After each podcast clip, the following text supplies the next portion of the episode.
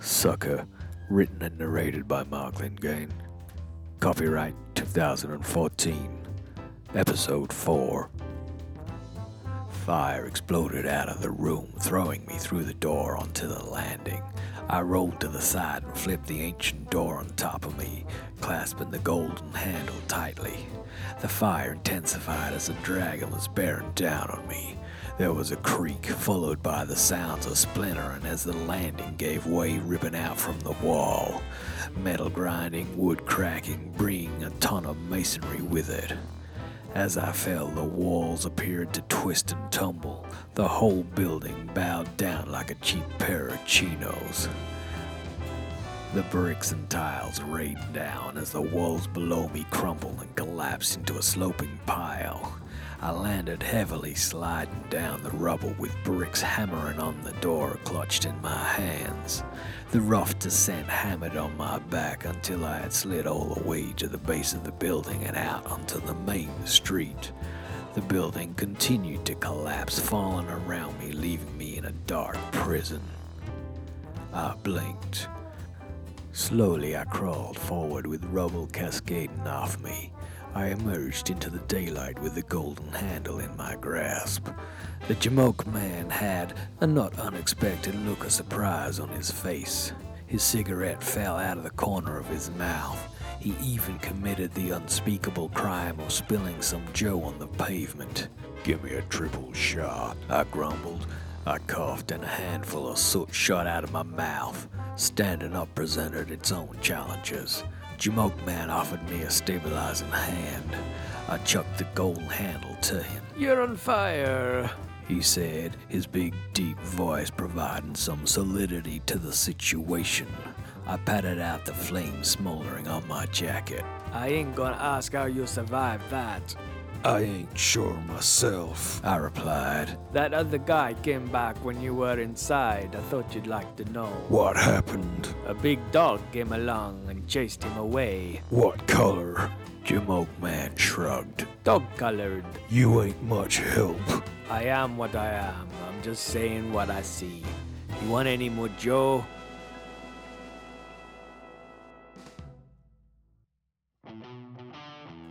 Hitching onto a 35 was the quickest way to get to the basin, especially as the traffic was picking up. The great rumbling black shiny machine with the government yellow banding eased down the sky, pouring out diesel fumes. I jumped on board, flicked a few hexadecimals into the can, and it took off, powered along by the government regulated 35 miles an hour.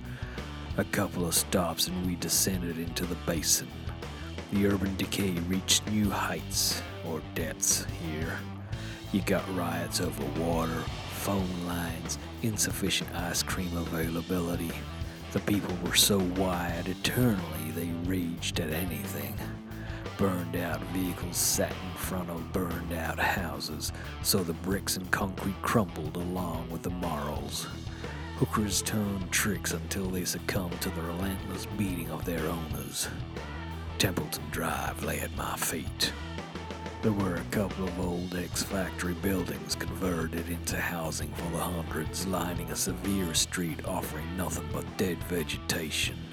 I turned and looked back down the street. Jamoke Man was there. You following me? You betcha. Any chance of a building collapsing, I wanna be there. He had a grin so wide it was in danger of stretching past the edges of his face. I gave him a sly look. I checked the address. There was a sad mountain of bricks where a building once stood. You already been here before? My shoulders sagged. Sylvie had slipped me a fake address, and now he or she was dead. A better man may have walked away, though it was all too much trouble for a mere century. Mina and her associates were nothing but trouble that had already landed me in jail and in pain. But something was burning deep inside of me. I wanted answers to dark questions, but everyone was lying.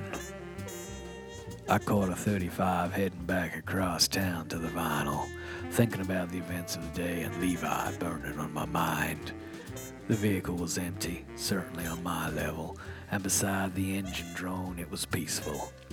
Buildings flashed past below. Levi was about the only source I had, and I was gonna pour him over all the steak. Then it hit me. Something big and black smashed into the side of the 35, rocking the whole thing to the side. The engines whined as they kicked into reverse and fought to lower the 35 safely to the ground. It crashed heavily across the railway tracks directly into the path of the overnight transcontinental leaving Central Station. The train screamed as it plowed into the 35, smashing the top level flat and crushing my level into barely more than breathing space. The sound of metal tearing filled every molecule of my body. An endless rain of sparks and shrieking steel flew around my body. It eventually came to an end as the two vehicles shuddered to a halt. The dying light from the evening sun filtered down through the floating dust and debris. I blinked. I pushed the seat off from on top of me and slid down to the wall, which was now the floor. I kicked open the emergency window at the end and stepped out. The glass tinkled down and scattered over the ground. There was a small crowd gathering.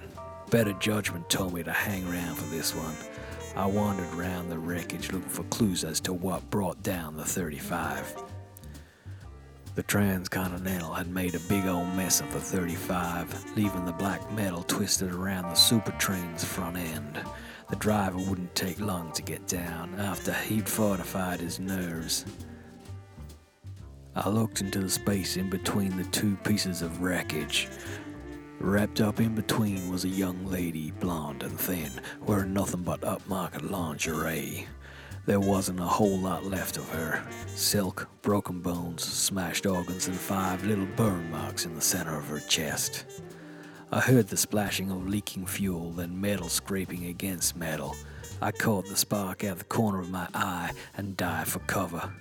The 35 erupted into a great fireball, throwing me yards into a nearby garden. The fire rolled over me, the last of the flames licking at my clothes. I've better invest in asbestos underwear. I staggered up out of the soft mulch and made my way back to the crash zone. The body of the dead blonde girl was gone, consumed in the fire. My eyes were ringing and my head spinning as I sat down on the twisted train tracks. The super moon rose up above the cityscape, but was quickly mugged by some passing clouds. Well, it is the city. Watcher and the forensic monkeys appeared in minutes, or it could have been hours. It was all still a bit of a blur, and hustled round. The medic had placed a blanket around me, thick and coarse. The blanket, that is. I didn't see the point. Everyone was sweating. Watcher stood with his hands on his hips, overlooking the immense wreckage. What on earth happened here? 35 malfunction. This was the Bison 35. What were you doing down there? He turned to face me. Visiting a friend, I replied. Did your friend live at 667 Templeton in the basin? No. Why? There was an accident last night. We discovered a nest of uh, individuals hiding there. It was very unpleasant, and some good men got hurt. Some punk was playing with an old Zippo lighter, probably catching a gas leak, and the whole place went up. I could not help but notice the use of the word nest. I might need to check out what was there before. Was anyone else on the ride? I shook my head and I told him it was an empty coach. The image of the young blonde lady flashed in my mind. She couldn't have been on the ride. I'd noticed someone wandering around wearing nothing but her secrets. Any news about Blondie? The question caught him off guard. The stiff in your room, forensic said it was a heart attack, boyo. The massive coronary shock with complete neurological collapse. She had the life sucked right out of her. That all? That's all I'm telling you. Can I go? His eyes did another pass over the wreckage. He squinted back at me. I can't find an angle where you caused this, so I can only label you a victim. An exceedingly lucky one. Where were you heading? Down to the terrace.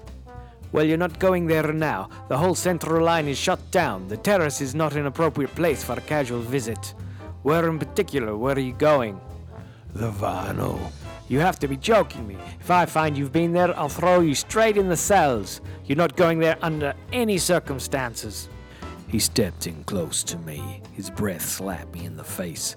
I could see the meat from his last feed stuck between his teeth. If I do find you going there, I will find something worse than the cells. It's a free country. No, it isn't. This is my city, and I'm telling you to go home. He pointed that damn finger at me. He flinched as he raised his arm, his shoulder in obvious discomfort. I got up, gave him a dark look, turned and left. Give the blanket back, He shouted. I've seen your bed, and you're not stealing our blankets. I pulled it off my shoulders, bunched it up, and threw it at him.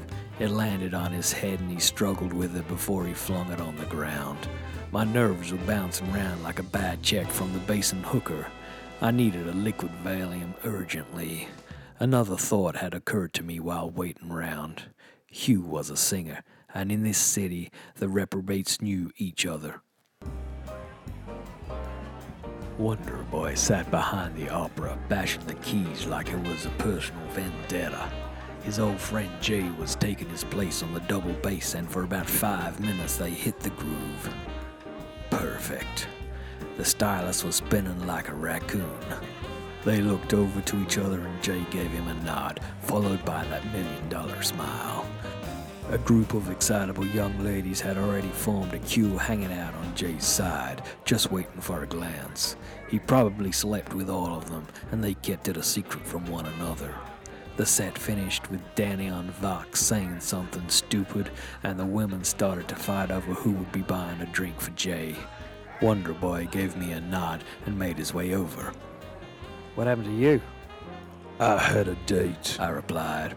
He laughed. You know, I know some nice girls. They do things like talk, dance, and kiss, not beat three kinds of hullabaloo out of you.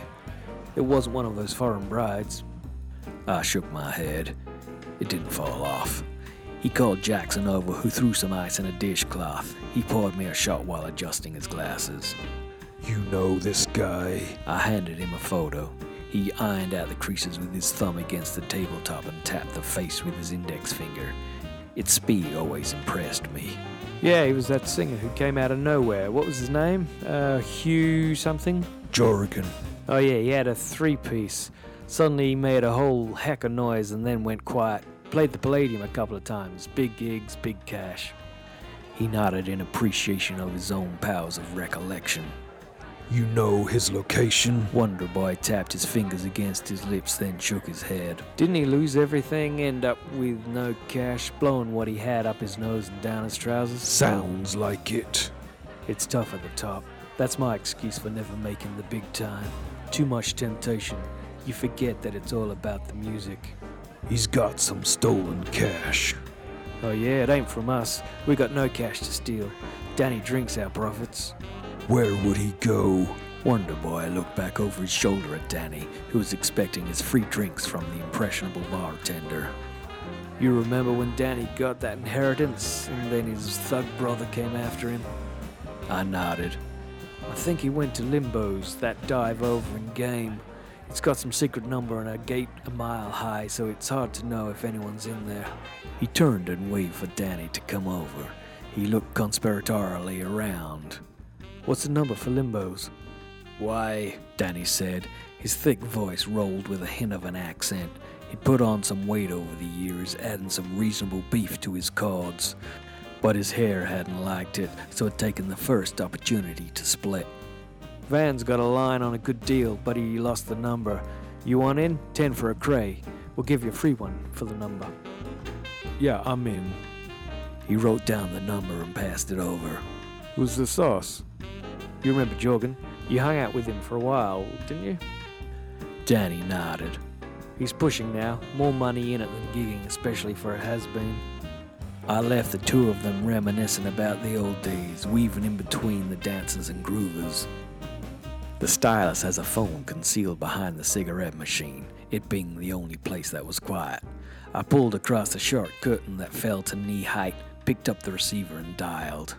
I kicked my heels against the carpet, watching the patterns they made. It was thick and red, same as a curtain. It felt a bit like being in a coffin. It rang and rang and rang. I was about to give up when a woman of a certain age answered. Yes. I'm after Mr. Jorgen. Are you the police? You have to declare it. No. There was silence. A minute passed, then another. There came a rustling sound down the line as the receiver was picked up. Yeah, said Hugh.